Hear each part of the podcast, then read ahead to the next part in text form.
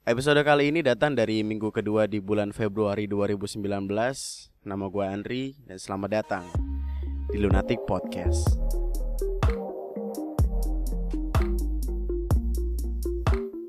Eh, hai, apa kabar? Gue tahu kayaknya ada beberapa dari kita yang lagi nggak baik-baik aja gitu kayak kayak contohnya gue, gue lagi ada di di mana ya? Lagi sakit, terus lagi lagi pusing, lagi batuk-batuk, lagi pilek, kayak semuanya nyampur gitu jadi satu karena emang musimnya tuh musim lagi musim gimana ya? Lagi musim yang panas iya, dingin iya, hujan iya, kering iya gitu loh. Pokoknya nyampur-nyampur semuanya makanya ya di hal apa di hawa-hawa kayak gini ada baiknya kita buat jaga kesehatan lebih lagi. Dan sebelumnya ada minta tolong excuse excuse kan minta tolong maklumi suara gue yang mungkin agak kedengeran bindeng atau gue yang tiba-tiba ntar kayak ada suara narik ingus segala macam. Gue usahain buat gue cut gue hilangin sih tapi ya somehow mungkin akan terdengar. Anyway uh, kali ini gue pengen ngebahas sebuah hal yang agaknya gue banget gitulah. Ini adalah tentang perihal menyendiri dan menjadi sendiri. Beberapa waktu lalu gue di chat sama salah satu orang dari lain kayak salah satu orang yang suka bacain tulisan gue gitu. Terus dia tuh bilang sama gue kalau eh nggak nanya sih tepatnya nanya sama gue kenapa sih kok jarang collab atau jarang nulis bareng sama orang lain. Terus gue kayak nyadar iya juga ya kayaknya akhir-akhir ini tuh gue lebih seneng buat nulis apa-apa sendiri gitu. Dan gak kepikiran sama sekali buat collab atau nulis bareng sama orang lain. Gue sadar kalau itu tuh emang dari dalam diri gue sendiri gitu. Gue kayak 99% gue benci manusia dan apa pun yang ada di dalam mereka gitu. Cuma ada beberapa manusia yang gue keep gue tahan-tahan karena ya mereka emang menyenangkan di hidup gue gitu. Tapi gue tuh lagi ada di ada lagi ada di fase di mana pengen sendiri aja gitu buat ngapa-ngapain. Kayak mau pergi juga enakan sendiri nonton juga sendiri makan sendiri. Yang yang dengan gue ngelakuin itu tuh orang-orang kayak pada ngeliatin gue gitu. Terus ada kalau enggak gue nonton sendiri nih waktu itu nih. Nonton apa ya film apa gitu gue lupa. Terus ada temen gue tiba-tiba ngechat. Ndri lu nonton sendirian? Anjir jomblo banget lu gak punya temen. Beda loh antara antara nggak ditemenin sama lebih memilih untuk tidak menemani orang lain tuh beda gitu. Jadi gue lebih milih buat buat menyendiri aja gitu. Kadang ada fasenya di mana kita pengen sendiri aja, nggak pengen diganggu sama orang lain, pengen seneng-seneng sama diri sendiri dan lebih nyenengin diri sendiri. Kayak me time gitu lah, me time khusus di suatu di satu waktu tertentu gitu. Tapi banyak orang di luar sana yang kayak gimana ya kayak mencibir gitu menghina-hina mentang-mentang kita ngelakuin apa-apa sendiri. Padahal kan menyendiri itu bukan berarti kesepian gitu belum berarti kesepian. Kalau gue milih emang gue pengennya sendirian bukan berarti gue juga apa nggak nggak ditemenin dengan menjadi menyendiri tuh bukan berarti lu gak disukain sama orang lain atau lu apa dibenci orang lain ya nggak gitu juga gitu. Itu kayak kayak sebuah hal yang emang harus sesekali kita lakuin gitu. Kita terlalu sering buat ngobrol sama orang lain buat ngetis orang lain buat ngebikin orang lain seneng. Sampai lupa kalau diri kita sendiri juga butuh untuk disenangkan butuh untuk dibikin seneng juga gue tuh orangnya dari kecil lebih suka sendiri buat ngelakuin apa kayak tipikal introvert gitu lah. Introvert tapi introvert yang ansos gitu. Bukan ansos sih gue gue nggak bisa dibilang sebagai ansos karena gue punya Instagram gitu. Banyak orang di luar sana yang bilang oh gue ansos gue ansos pakai jaket anti social social club. Tapi main Instagram. Eh, apa sih? Lu beli baju nih eh lu beli jaket nih anti social social club. Di foto taruh IG ya apa lu IG itu adalah sosial media gitu. Kalau lu anti sosial, lu jangan main sosial media. Ntar gue pengen bikin merch, bikin baju, lunatic twister, tulisannya uh, apa ya? katanya ansos tapi kok main Instagram nah gitu ntar gue bikin tuh eh gimana ya alasannya adalah karena alasan gue senang untuk menyendiri adalah selain karena introvert gue tuh benci sama yang namanya tempat-tempat rame atau tempat-tempat yang apa isinya orang lah gitu atau penuh sama suara. Gue tuh kayak kayak benci sama kebisingan gitu loh. Gue lebih suka yang kalem yang tenang yang yang nggak terlalu bikin repot kuping gue gitu. Gue aja tuh kalau ngedenger ada suara keran air nih dari kamar mandi gue matiin aja berisik kayak suara TV TV beda beda cerita sih. TV tuh nggak annoying gitu. TV tuh kayak menemani kita dalam rumah gitu yang nggak ada siapa-siapa untuk menghilangkan rasa kesepian yang padahal kita pengen sendirian gitu. TV tuh kayak beda gitu levelnya beda gitu. TV sama keran air tuh keran air tuh ya Allah. Berisik aja gitu nggak nyaman buat didengar. Selain itu selain gue benci sama kerumunan, benci sama hal-hal rame dan segala macamnya, gue tuh bingung gitu. Gue tuh tipikal orang yang bingung gimana caranya buat bersikap gitu. Itulah alasan kenapa kenapa gue matiin komen foto-foto gue di Instagram. Karena gue bingung aja gitu. Maksudnya kalau ada orang komen nih, uh, ambillah yang bagus gitu kayak, ih fotonya bagus kak gitu, ih gimana nih gini. gini ya gue gue balasnya bingung gitu. Gue tuh buruk dalam text conversation gitu. Gue nggak bisa yang kayak ngobrol sama orang di teks terus bisa lama sama itu gitu. Kecuali beberapa orang tertentu sih kayak teman-teman cewek gue dan kayak keluarga gue gitu. Even namanya nyokap gue juga gue nggak nggak yang nggak yang setiap hari cacetan juga gitu gimana ya? Bukan bukan tipikal orang yang nyaman sama cecetan gitu. Kalau nelpon atau kalau ngobrol itu lain cerita lah karena gue bisa ngedenger suara lo dan gue juga bisa tahu ada emosi apa yang lagi lu rasakan gitu entah sedih kesel seneng atau apa gitu. Jadi kedengeran. Kalau teks tuh kayak kayak kita menerka-nerka gitu apa yang lagi dia rasain apa yang lagi dia dia dia pikirin. Dan itu tuh kayak ngebikin kita beranggapan kalau apa-apa yang kita eh enggak gini gimana ya kayak kita kita bakal takut gitu gimana caranya buat ngetik. Kayak contohnya kayak kalau kalau kalau cecetan sama gue nggak gue nggak pernah pakai WKWK tawa juga paling hahaha itu ketawa ketawa formalitas ada eh iya haha gitu. Eh enggak gue gue udah nggak pernah pakai kayak gitu. Gue kalau kalau ada orang ngechat nih terus lucu gitu gue kayak hahaha gitu pakai caps lock buat ngasih tahu ketawa beneran gitu. Nggak yang WKWK cuma biar buat sopan gue juga nggak pernah pakai emot emoticon gitu. Kayak yang smiley di keyboard itu yang ketawa atau nangis dan segala macamnya. Karena gue bingung gimana caranya buat bersikap karena bingung gimana caranya buat uh, ngasih respon ke hal-hal tertentu. Itulah yang ngebikin orang-orang kayaknya ya bingung juga gimana cara temenan sama gue dan itu yang ngebikin jarak antara gue sama mereka sih. Tapi nggak masalah gitu karena itu tuh kayak kayak seleksi gitu loh. Kayak kalau lu kenal gue gue tuh kayak gini kayak gini kayak gini nih. Kalau kalau lu tetap mau temenan sama gue ya berarti lu accept apa pun yang gue lakuin gitu. Dan ada beberapa yang bertahan. Pernah nggak sih lu ngerasain kayak lo nggak pengen nih ngebalesin chat orang nih? Terus pada akhirnya lo ngediemin chat itu tanpa lo buka tapi sempat lo baca gitu thumbnailnya gitu. Terus tanpa sengaja kebaca. Iya. Bingung kan langsung kayak bingung gitu gimana? Aduh gimana nih? Aduh.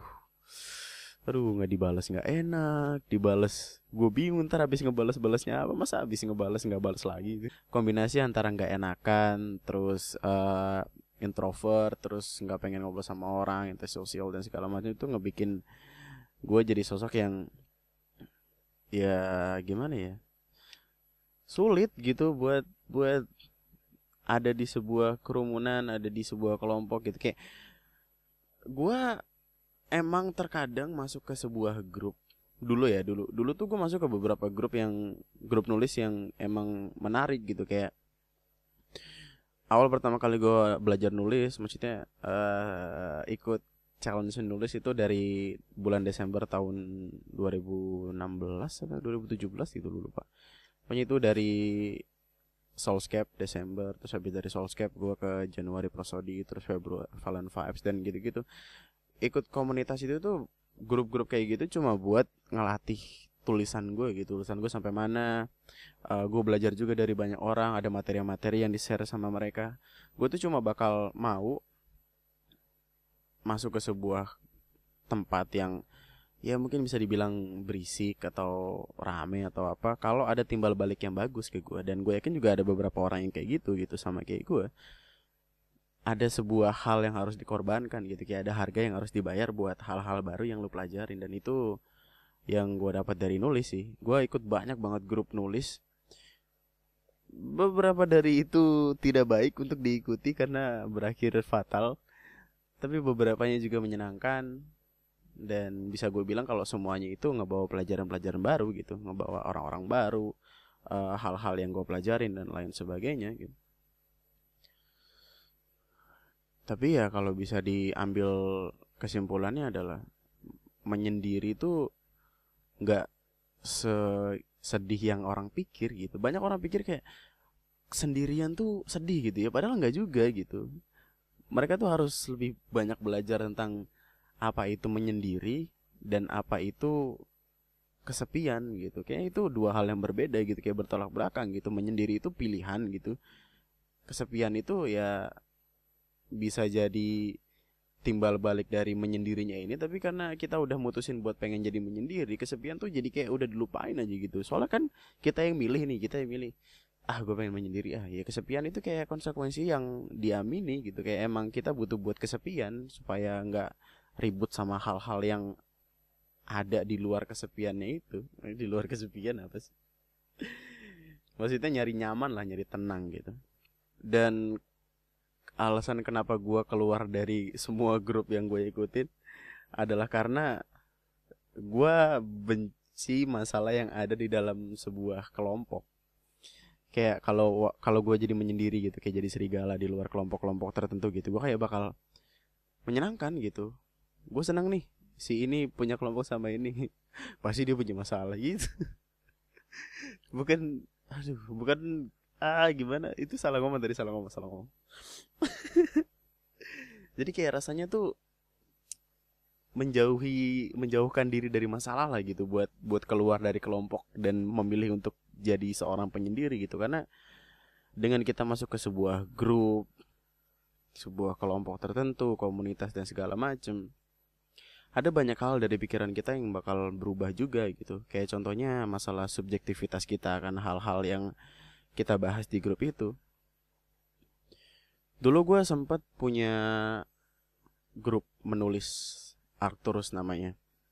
Arturus ini adalah tantangan menulis 30 hari dengan tema tertentu. Jadi selama 30 hari itu lo ngebikin tulisan atau karya apa pun dengan tema yang dikasih gitu selama 30 hari waktu itu yang ikut banyak. Pertama kali gue bikin itu yang ikut ada nyaris 300 dan eh enggak enggak. Udah mau nyentuh angka 300 lu pada akhirnya gue putusin buat ah nggak bisa nih semuanya gabung jadi satu pasti rusuh gitu kan. Akhirnya gue bikin Arturus second. Jadi ada dua Arturus yang satu ya isinya penuh sama orang-orang. Yang kedua kayak kayak orang-orang yang emang baru mulai atau gimana? Ya bisa dibilang kayak gitulah.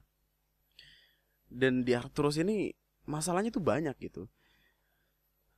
Uh, kemungkinan eh bukan kemungkinan apa ya? Persentase persentase masalah itu lebih banyak ada di Arturus yang pertama. Yang lebih banyak sama orang, lebih banyak kepribadian dan ada beberapa grup yang ngumpul jadi satu. Waktu itu gue sempat bilang kayak gini. Di grup itu ya gue bilang di sini tuh semua circle ngumpul jadi satu. Jadi emang agak susah buat nyatuin semua kepala dan bikin semuanya aman-aman aja. Jadi mungkin bisa saling menghormati satu sama lain gitu. Karena waktu itu udah nggak kondusif banget kan berisik. Ada yang ngomongin ini ada yang ngomongin itu. Chat bubble chat itu bisa sampai 999 plus dalam kurun waktu 3 jam. Pusing gak lu bukannya apa-apa gitu bukannya gue nggak pengen ada orang-orang ngechat tentang apa yang mereka suka cuman gue kasihan aja gitu sama HP-HP yang tidak kuat. Soalnya waktu itu juga HP gue gembel kan ngeheng terus gitu karena saking banyak ya chat yang masuk dan itu bisa dibilang tidak penting tidak penting. Masa lagi di chat tiba-tiba ngebahas kondom perilaku mak bingung gue sumpah bingung gue itu kenapa tiba-tiba ada bahasan kondom di tengah semua itu gitu? Itu adalah grup nulis bukan grup kondom. Dan waktu gue bilang kayak gitu ada satu orang kayak circle circle apaan sih? Nggak jelas maksudnya. Terus dia left. Ya maksud gue ya gimana ya? Gue tuh cuma mengamini apa yang terjadi gitu. Kalau lu menutup mata akan apa-apa yang lu lihat itu kan kayak lu aduh gimana ya? Lu tuh nggak nggak eh apa sih namanya? Ya pokoknya gitulah gue nggak mau bahas itu katanya buruk soalnya kalimat buruk. Ada yang left uh, dan ya gimana lama-lama jadi kurang kondusif gitu. Akhirnya ada keputusan buat ya udah bikin uh, second group aja. Maksudnya grup yang isinya cuma buat ngomongin hal-hal di luar masalah kepenulisan dan lain sebagainya. Soalnya pertama kali gue bikin tantangan nulis itu Arturus itu adalah eh apa caranya adalah lu boleh masuk grup buat belajar buat sharing segala macam tapi juga lu boleh nggak masuk ke grup dan tetap nulis gitu. Soalnya promnya atau temanya tuh gue upload di timeline gue setiap hari gitu. Dan ya bisa mengurangi gitu bisa mengurangi keributan dan lebih penting isinya di grup yang Arthur Sinti itu. Nah yang mau gue omongin adalah semakin banyak uh, kelompok nyampur jadi satu gitu semakin besar masalah akan terjadi semakin besar kemungkinan masalah bakal dateng gitu. Karena uh, gini loh kayak bayangannya gini dalam sebuah kelompok itu udah bisa bakal terjadi ada masa apa sih? Dalam sebuah kelompok itu bakal ada kemungkinan masalah terjadi gitu. Ditambah lagi kelompok yang ada kemungkinan masalah terjadinya ini masuk ke sebuah kelompok lagi di mana banyak kelompok ngumpul di situ gitu circle-nya tuh jadi kayak ngegabung ngebaur jadi satu dan itu bisa jadi masalah yang lebih gede lagi. E, masalahnya adalah ya karena masing-masing kelompok masing-masing grup punya subjektivitasnya masing-masing. Ya jadi kita nggak bisa maksain subjektivitas mereka kita minta A mereka mikir A nggak bisa. Bisa aja kita satu circle satu grup ngomong A si grup lain circle B eh kedua yang ngomong B terus ngomong C D oh macam-macam sampai Z sampai apa huruf baru apa gimana nggak ngerti huruf baru tulisannya gimana itu? E, gitu. Itulah salah satu alasan lainnya kenapa gue senang buat jadi menyendiri gitu karena subjektivitas gue nggak disetir sama orang lain. Gini deh kalau misalkan ada lu ada lu lagi ada di sebuah grup tertentu gini. Terus uh, ada salah satu orang di grup itu yang ngebenci seseorang lah misalkan.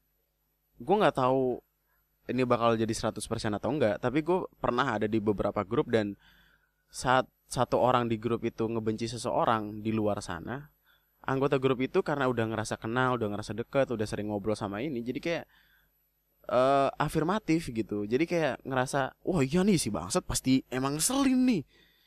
Kita, kita hina yuk kita kita kita sindir-sindir di TL gitu. Itu bener-bener terjadi soalnya. Itulah kenapa masalah grup tuh bisa eh masalah satu orang yang masuk ke sebuah grup itu bisa jadi masalah satu grup itu sendiri. Padahal uh, anggota grup lainnya tuh nggak nggak peduli dan nggak ngerti juga gimana gimana ceritanya gitu. Bisa aja yang salah adalah anggota awal yang emang uh, ngompor-ngomporin doang gitu. Bisa aja gitu nggak menutup kemungkinan. Itu tuh sebenarnya kayak masalah objektivitas gitu. Lu harus menjadi objektif gitu. Mesti ngelihat masalah dari dua sudut pandang gitu. Dari temen grup lo itu gimana dan dari lawan temen grup lo itu gimana. Tapi dengan kita masuk ke sebuah grup kayak kayak kita jadi merasa lebih percaya sama orang yang lebih kita kenal gitu emang itu balik lagi ke masing-masing individu tapi kayaknya kalau kita udah masuk ke tanah yang orang lain apa kita kita masuk ke sebuah lingkungan yang kita percaya grup itu adalah sebuah grup yang benar gitu gitu tuh kayak jatuhnya percaya aja gitu padahal nggak juga bener. Ya gue yakin banyak orang-orang di luar sana yang kayak gue gitu yang nggak pengen masuk ke sebuah grup yang lebih memilih buat menjadi menyen, penyendiri untuk menyendiri dan menjadi serigala. Karena emang terlalu banyak masalah di sebuah kelompok. Selain itu juga kalau balik lagi ke pertanyaan tadi kenapa gue jarang collab sama orang? Uh, eh, gue adalah tipikal orang yang paling nggak bisa paling nggak suka paling nggak rela ngecewain orang lain gitu. Waktu kita ngebikin karya sama orang lain kita harus nyelarasin apa yang ada di pikiran kita sama dia kan? Kalau misalkan kita bikin karya sama seseorang terus karya itu gagal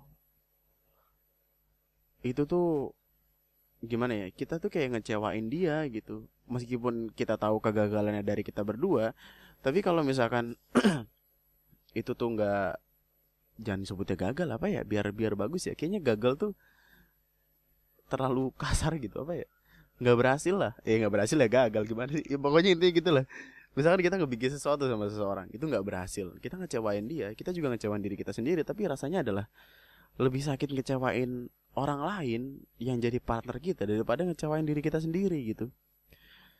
Waktu kita ngecewain orang lain, itu tuh bakal ada kemungkinan kita nggak bakal dapat kepercayaan dia lagi. Beda sama kita ngecewain diri kita sendiri.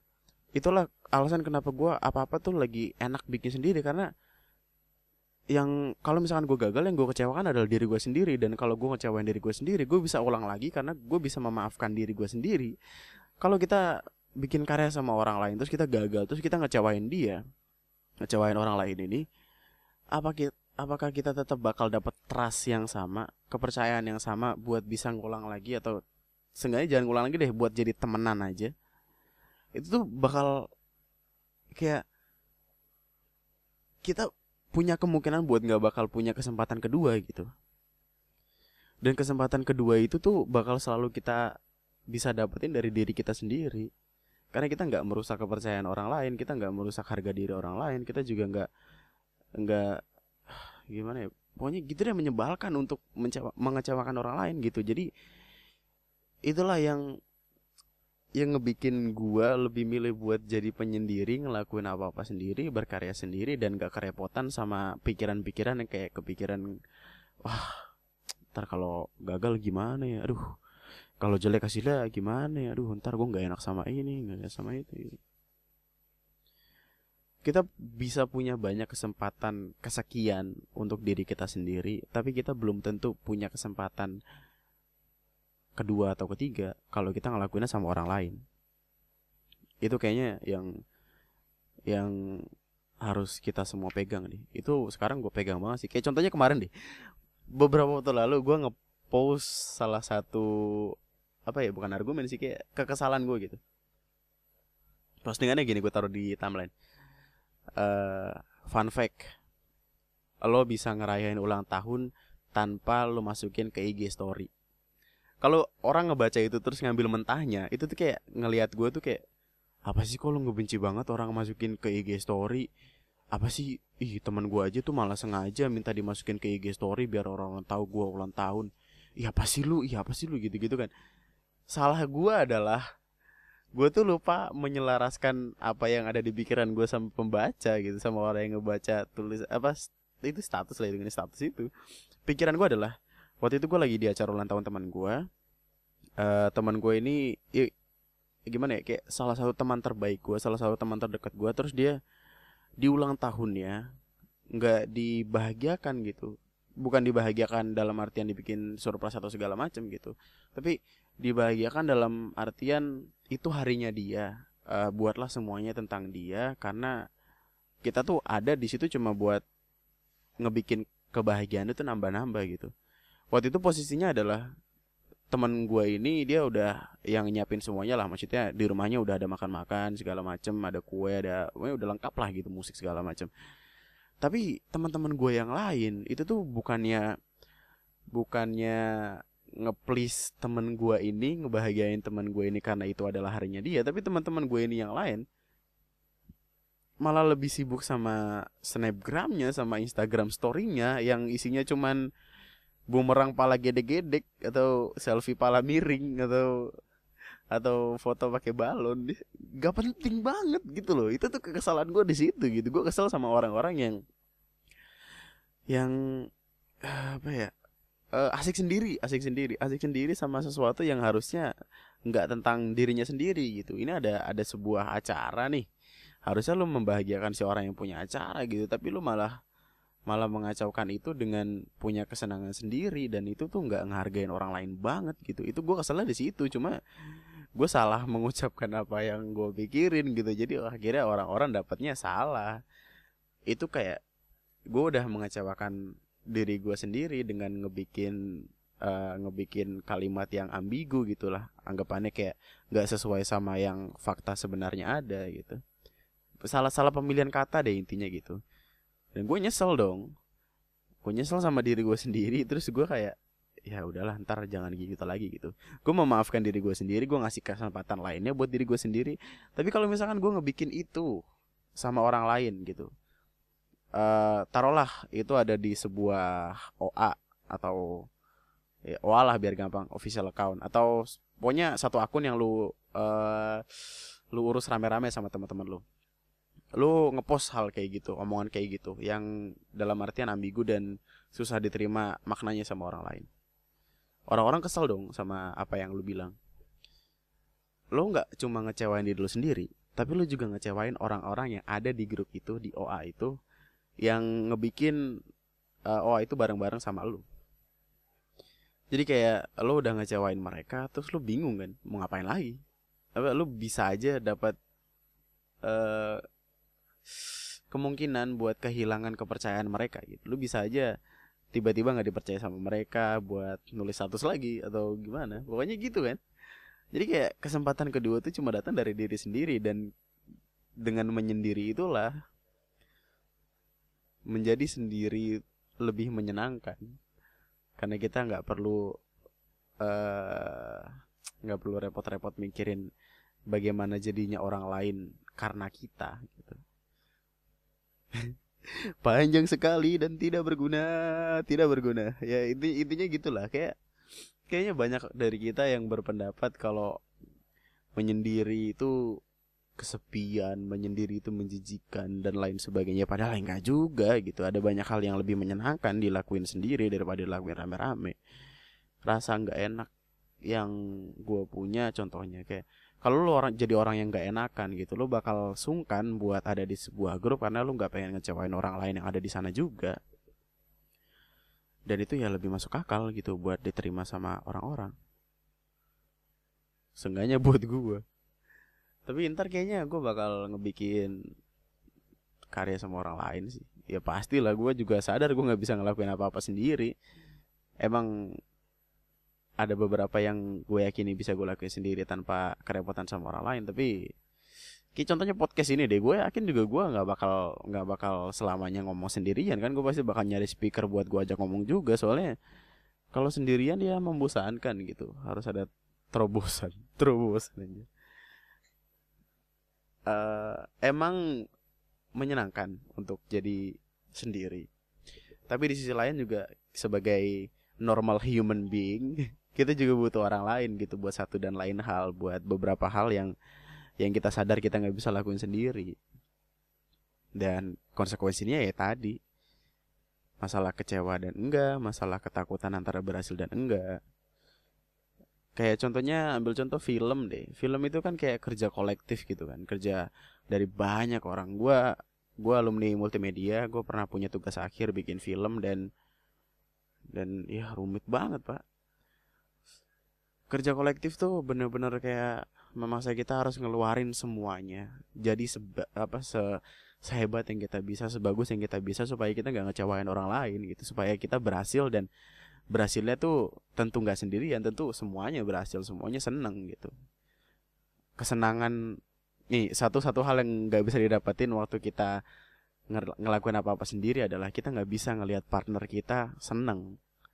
Ma, gimana ya? Aduh kita kita nggak bisa ngelihat ekspresi kesenangan keceriaan partner kita dari apa-apa yang udah berhasil kita lakuin. Ada rasa yang beda gitu waktu kita berhasil dan orang lain yang ikut sama kita juga ikut berhasil gitu. Kayak menyenangkan dan kayak gue nonton Hunter x Hunter nih Hunter x Hunter bapaknya Gun waktu akhirnya berhasil ditemuin bapaknya bilang gitu pertama kali mereka ngelakuin perjalanan buat nyari harta karun dan lain sebagainya adalah karena mereka penasaran apa yang ada di depan mereka mereka penasaran sama apa yang pengen mereka dapetin gitu.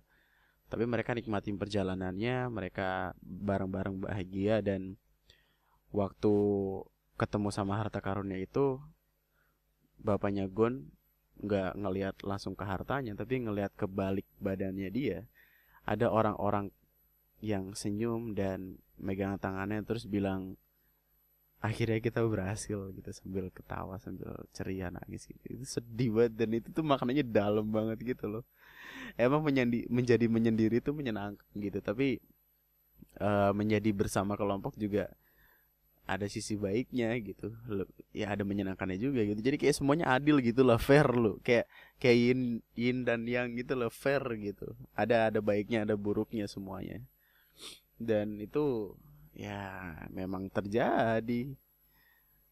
Itu balik lagi ke kita sih masalah pengaturannya gimana. Gue juga bakal ngatur diri gue buat kadang buat menjadi menyendiri kadang buat uh, having fun sama orang lain berkarya menjadi hebat bareng-bareng sama orang lain. Jadi inti omongan ini adalah menyendiri itu nggak apa-apa. Nggak ada yang salah jadi nggak ada yang salah dengan menjadi sendiri nggak ada yang salah dengan memilih buat ngelakuin apa-apa sendiri gitu ada banyak kelebihannya tapi ya ada beberapa kekurangannya juga. Sama halnya kayak kita ada di sebuah kelompok gitu. Ada di sebuah kelompok atau grup tertentu ya ngebawa kebahagiaannya sendiri tapi juga ada kekurangan-kekurangannya sendiri gitu. Masalahnya balik lagi ke kita. Kitanya mau gimana? Tapi buat gue sekarang sih gue lebih milih buat lagi menyendiri. Kayak contohnya gue bikin 365 series 365 series kan seri bercerita gue ya. Ya kalau gue collab sama orang lain tuh agak beda gitu rasanya. Cuman ya lihat ya nanti lah. Uh, ya itu aja. Kayak gue udah ngomong uh setengah jam bapak. Anda bisa bertahan mendengarkan ocehan orang selama setengah jam. Anda hebat sekali. Anda gabut ya? Wah sama sih juga. Itu aja buat podcast gue kali ini. Nama gue Andri sekian dan kayak gini loh kayak kalau apa-apa masih bisa lu lakuin sendiri kenapa lu harus minta bantuan orang lain gitu kan? Sepelenya gitu. Kayak lu contohnya mau mau mau mau bikin kopi nih tapi lu nyuruh orang lain gitu eh coy bikinin kopi dong nih selama lu bisa lakuin sendiri kenapa enggak? Gitu jangan manja gitu. Uh, kayak gue bilang di apa episode 00 kemarin gue pengen ngakhirin setiap podcast gue dengan jawab-jawabin pertanyaan biar menyenangkan biar gue bisa merasa lebih dekat sama orang-orang yang ngedengerin podcast ini ya uh, pertanyaannya dari line ini tadi gue taruh di line terus tiba-tiba jadi ada beberapa yang nanya Bang Andri kalau me time lebih suka ke mana dan ngapain Hmm, gue tuh kalau me time lebih suka ke kamar. Udah gue nontonin YouTube sendirian tuh me time nama itu. Atau kalau enggak pergi ke tempat-tempat yang sepi gitu. Tempat-tempat yang menyenangkan buat didatengin dan gak berisik intinya gitu. Pokoknya tempat yang kayak bikin kita kayak mikir waduh kenapa gue nggak dari dulu ke sini ya? gitu. Tempat-tempat yang kayak gitu yang selalu gue datengin. Tapi ya lebih menyenangkan kamar sih. Udah udah seharian buat diri sendiri nggak usah ngeliatin HP nontonin di YouTube ngetik uh, main gitar dengerin lagu ya apa pun itu. Tapi buat versi gue ya tadi di kamar atau di tempat-tempat yang menyenangkan di luar sana? Gunung sih. Puncak-puncak. Enak gue puncak dingin. Hmm.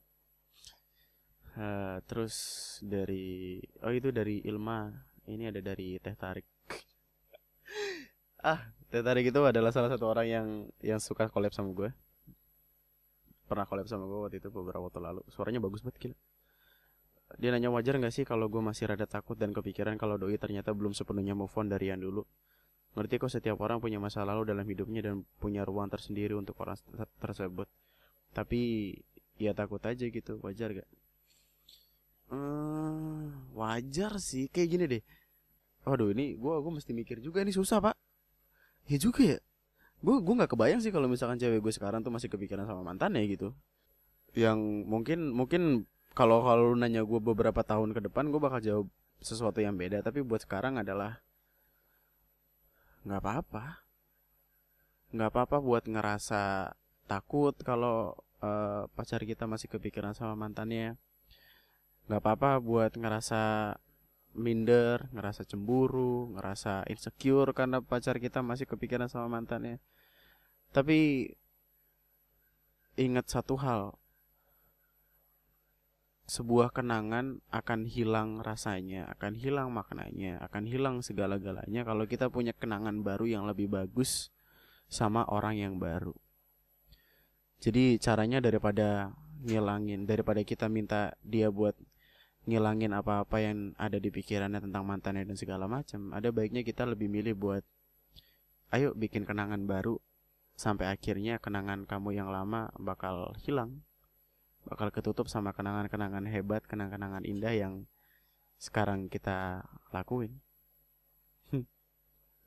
Tapi ini bisa jadi paradoks juga kalau misalkan Anda dan pacar Anda sekarang membuat kenangan seindah-indahnya, kemudian kalian putus dan kal kamu dan pacar eh dan mantan kamu itu punya pacar masing-masing. Uh, paradoks tuh. Ntar kalian kepikiran mantan kalian yang ah enggak enggak enggak. Ya pokoknya gitulah bikin kenangan yang hebat sehebat-hebatnya supaya kenangan yang lama bisa dilupain. Terus dari Nabila S, cara ngebedain cowok yang care karena suka atau care karena biasa gimana dah bang? Gua, gue sebenarnya antipati loh sama cewek-cewek yang berkata kayak gini. Mo mohon maaf nih, mohon maaf. Tapi gue nggak tahu kenapa pandangan subjektif gue adalah pandangan subjektif gue bilang kalau nggak ada cewek yang nggak tahu kalau ada cowok yang lagi deketin dia. Gue gue tahu ini akan terdengar sangat egois, tapi pikiran gue adalah ya, lu yakin lu nggak tahu kalau dia lagi deketin lu. Gitu. Tapi karena ini adalah pertanyaan yang dia ajukan, pertanyaan yang dia ajukan adalah cara bedain cowok yang care karena suka atau care karena baik. Aduh, cowok yang care karena suka tuh biasanya ngechat lu terlalu sering dengan kalimat yang banyak banget basa-basinya. Cowok yang care emang karena baik tuh dia bakal kayak bakal datang ke lu atau lu lagi kenapa-napa gitu. Ngerti gak sih? Kayak, kayak misalkan lu lagi ya lu lagi biasa aja gitu lagi santai lagi gak ada masalah terus tiba-tiba ada cowok ngechat lu gitu. Eh udah makan belum eh udah udah mandi belum? Eh goblok. Basi banget pertanyaan lu. Lu 2019 masih ngedeketin cewek pakai cara kayak gitu lu goblok goblok. Ya itu tuh bisa bisa di ya bisa dibilang care-nya tuh care yang pengen ngedeketin lu gitu. Beda ceritanya kalau misalkan lo lagi ada masalah atau apa. Terus ada cowok di luar sana yang bisa dibilang teman bener-bener dekat bener-bener ngerti terus dia tiba-tiba datang terus ngomong lo kenapa cerita nih sama gue gue dengerin kok gini-gini. Ya itu dia care ya care aja gitu care yang bukan suka sama lo tapi care sebagai human being gitu sebagai manusia pada umumnya mereka membantu satu sama lain gitu. Itu namanya bersosialisasi. Asal lo tahu ya. Tapi kalau mau diperluas lagi maknanya ya kita nggak bakal bisa bener-bener tahu apa yang lagi dirasain sama orang lain sih. Pandangan sederhana gue ya gitu. Kalau lo kalau kalau lo mau ngebedain cowok mana yang suka beneran sama lo atau cowok mana yang uh, care sama lo karena dia emang baik ya caranya adalah cari tahu eh apa sadari lebih banyak basa-basi yang mana gitu. Ya lebih banyak basa-basi tuh orang yang emang pengen ngedeketin gitu.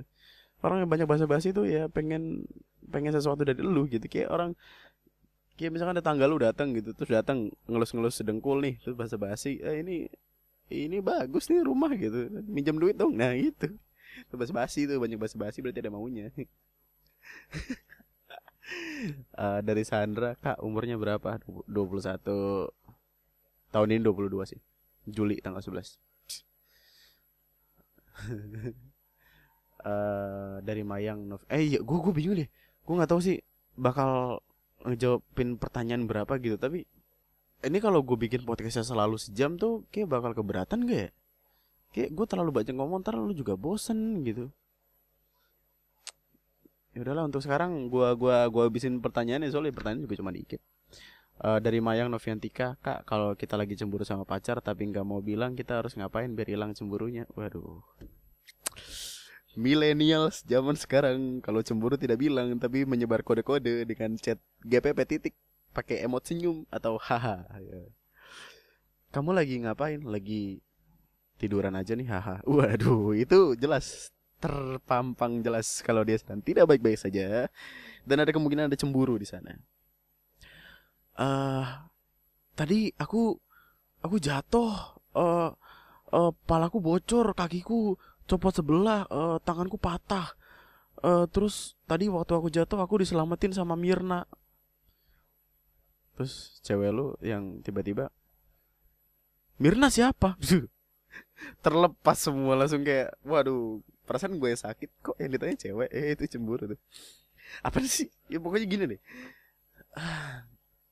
semakin kamu dewasa, semakin kamu akan menghargai yang namanya komunikasi, apalagi sama sama pasangan sendiri gitu. Tapi masalah cemburu tuh ada baiknya buat dibahas sih. Soalnya gini loh. Kayak yang kayak yang orang lain bilang gitu, masalah kecil tuh bakal jadi besar kalau ditahan-tahan dan cemburu ini salah satunya gitu. Kalau kayak misalkan lu cemburu sama seseorang yang emang setiap hari ketemu sama pacar lu itu bakal jadi masalah besar gitu. Lu kayak jadi bakal jadi kepikiran terus menerus gitu terus terusan lu kepikiran kayak waduh ini si bangsat ngapain nih? Si bangsat pasti lagi dekat sama orang ini. Kok dia nggak balas chat gua? Gitu. Padahal cowok lu lagi tidur atau oh, copot palanya kayak tadi.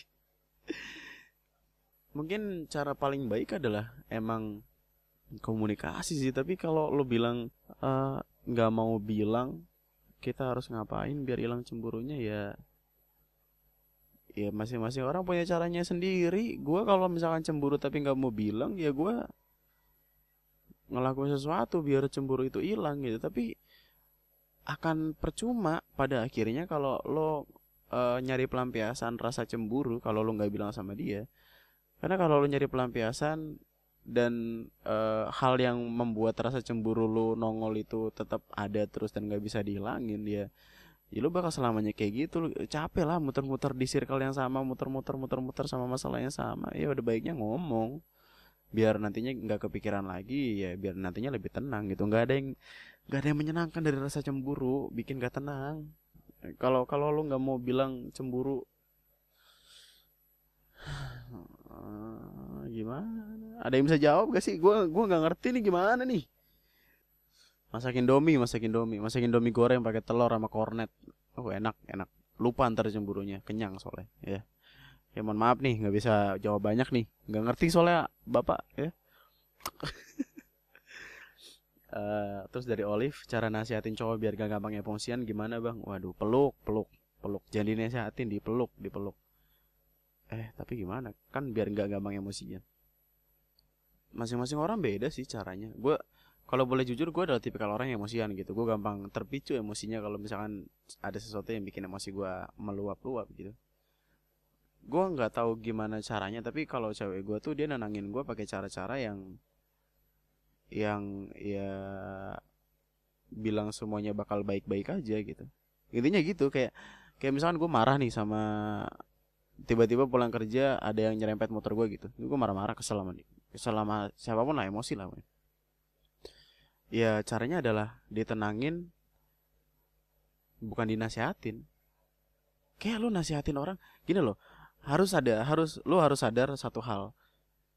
Sifat itu nggak bisa diubah. Yang bisa diubah tuh cuma sikap.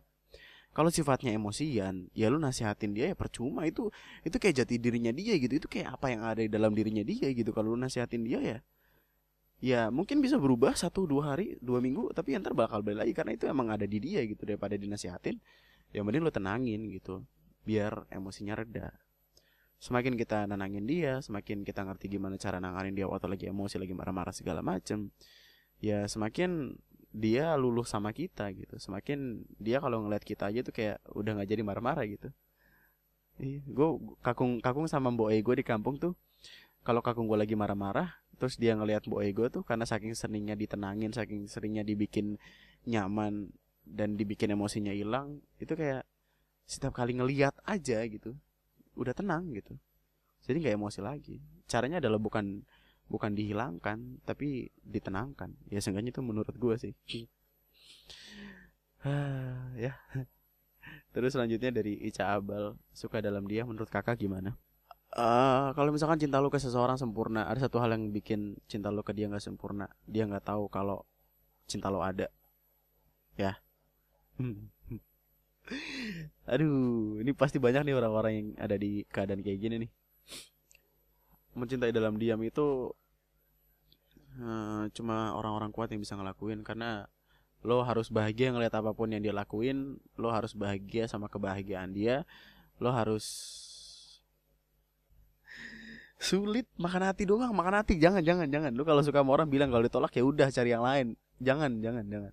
Lu masih ABG mencintai dalam diam ya mungkin menyenangkan mungkin enggak. Gitu tapi lebih akan jauh lebih menyenangkan. Kalau rasa suka yang kita punya orang lain tahu apa orang itu tahu dan dia ngebales itu. Suka dalam diam itu nggak termasuk dalam dalam susunan susunan relationship. Apa sih? E, sebuah cinta akan sukses rasanya kalau akan akan lebih menyenangkan rasanya kalau kalau kita suka dia dia tahu kita suka dia dan dia membalas rasa suka dia ke dia. Eh rasa suka dia ke kita. Kalau misalkan dia nggak tahu kita suka sama dia ya untuk apa menahan-nahan cinta yang nggak sempurna gitu. Mengincar yang lebih sempurna di luar sana hmm, hmm. terus dari Reza status di hubungan itu penting nggak? Nggak. Nggak. Gue sama cewek gue sekarang belum gue belum ngajak dia balikan. Eh masih itu gue belum. Ya gue dulu sempat putus sama dia terus gue dekat lagi. Tapi ya gue belum ngajak dia balikan. Tapi ya ya gue udah kayak orang pacaran aja dia ya Iya nggak terlalu penting lah status itu. Kayak cuman buat lu taruh di bio IG bio lain nggak nggak nggak terlalu penting. Yang penting lu sayang sama dia dia sayang sama lu ntar lu nikah. Udah bahagia status itu nggak ada nggak ada status yang lebih hebat dari pernikahan. Udah status nikah itu udah paling hebat nih. Pacaran nggak usah pacaran pacaran bisa putus nih. Terus yang terakhir deh yang terakhir biar gampang yang terakhir deh. Capek kan lu dengerin gue ya? Dari Blue dan Delion uh, gimana kalau cewek dia udah punya pacar tapi dia suka sama cowok lain dia pengen putus sama pacarnya itu tapi dia takut kalau si cowok yang disukainya itu gak lebih baik sama dia. Eh gak suka balik sama dia. Dan akhirnya kehilangan dua-duanya. Tapi satu sisi juga dia udah jenuh sama pacarnya. Waduh. Permasalahan anak ABG zaman sekarang permasalahan millennials di mana-mana ada Kayaknya lu mesti dengerin spoken words gue deh tentang pergi atau tinggal. Itu ada di line gue sih. Cari aja scroll. Tapi biar gue ulang lagi deh. Intinya jawabannya tuh kayaknya sederhana banget ya. Dalam hidup kita selalu punya dua pilihan waktu kita lagi ada di titik tertentu. Pergi dan cari hal yang baru atau cintai tempat berdirimu sekarang itu. Kita selalu punya dua pilihan itu. Kalau lo udah nggak yakin sama apa-apa yang lo lakuin, ya ya udah gitu. Kalau lo nggak yakin ya kasihan diri lo terus-terusan berdiri di tempat yang nggak yang lo nggak yakin itu bakal ngebawa bahagia ke lo. Tapi di sisi lain kalau lo sebenarnya udah yakin sama dia, cuma lagi ngerasa jenuh atau lagi ngerasa lagi ngerasa ada goyah sedikit gitu ya cintai dulu tempat berdiri lu sekarang. Uh, yakin deh yakin percaya sama gue kalau lu udah ngerasa dia yang paling tepat yang paling cocok yang paling hebat kalau pilihan yang lu udah ambil ini udah yang paling matang buat lo terus lu pergi itu nyeselnya nyesel banget banget nyesel banget. Kayak gue contohnya gue gue sama sama cewek gue yang sekarang nih. Dulu kan gue pernah pacaran sama dia terus putus. Itu habis putus nyesel banget karena gue tahu dia dia yang ya yang paling hebat aja gitu buat gue dan penyesalan itu tuh nantinya bakal ada terus gitu. Coba pikirin dulu matang-matang gitu. Lo yakin gak sama orang ini? Kalau lo yakin sama dia masalah tuh semuanya bisa diatasi sama komunikasi gitu. Kalau emang udah yakin gak bisa ya udah pergi cari sesuatu yang lo yakin Nah pertanyaan selanjutnya adalah ini dia tidak yakin sama pilihan yang bakal dia ambil kalau misalkan dia pergi gitu. Jadi dia pengen pergi tapi takut orang yang dia tuju itu nggak suka balik sama dia. Ya ya gambling itu namanya. Itu kayak kayak kasihan cowok lu ya sekarang. kasihan cowok lu yang sekarang. Lu punya pikiran buat ninggalin dia. Tapi lu di sisi lain juga lu nggak yakin ninggalin dia tuh atas karena sesuatu yang suka sama lu juga atau enggak kasihan cowok lu sekarang gitu ya Allah. Mending ya udah lu kalau mau udahan ya udahan gitu. Tapi kalau kalau lu mau nyari yang baru di luar sana cari yang yakin sama lu juga gitu loh ya lu ntar udah kehilangan yang ini. Terus lu ngejar yang satu tapi nggak dapat juga. Iya elah. Jangan ngejar berlian eh jangan ngejar jangan ninggalin berlian buat ngejar batu kali. Jangan. Jangan. Aduh mohon maaf nih ya tapi itu doang sih gitu doang hamba pemikiran ya. Nggak ngerti lagi gue gue nggak ngerti. Gue udah terlalu tua buat merasakan gimana rasanya buat naruh diri gue di keadaan-keadaan kayak gitu. Lu punya pacar tapi pacar lu membosankan terus lu pengen sama yang baru tapi sama yang baru takut gak yakin sih Aduh. Yaudah itulah. Gila Q&A-nya masa setengah jam Muset sepantaran sama podcastnya ah, Itu aja buat podcast kali ini Buat lo yang pengen ngasih kritik dan saran Buat lo yang pengen ngasih pertanyaan Lo ke sosial media gue Instagram gue Lunatic Twister Atau lain gue ID-nya Andri EX underscore X Kontak gue di situ hmm, Sampai jumpa di video gue selanjutnya Eh sampai jumpa di podcast gue selanjutnya. Selamat malam. Jangan lupa makan Indomie, Indomie goreng enak. Apalagi pakai telur sama kornet. Hmm.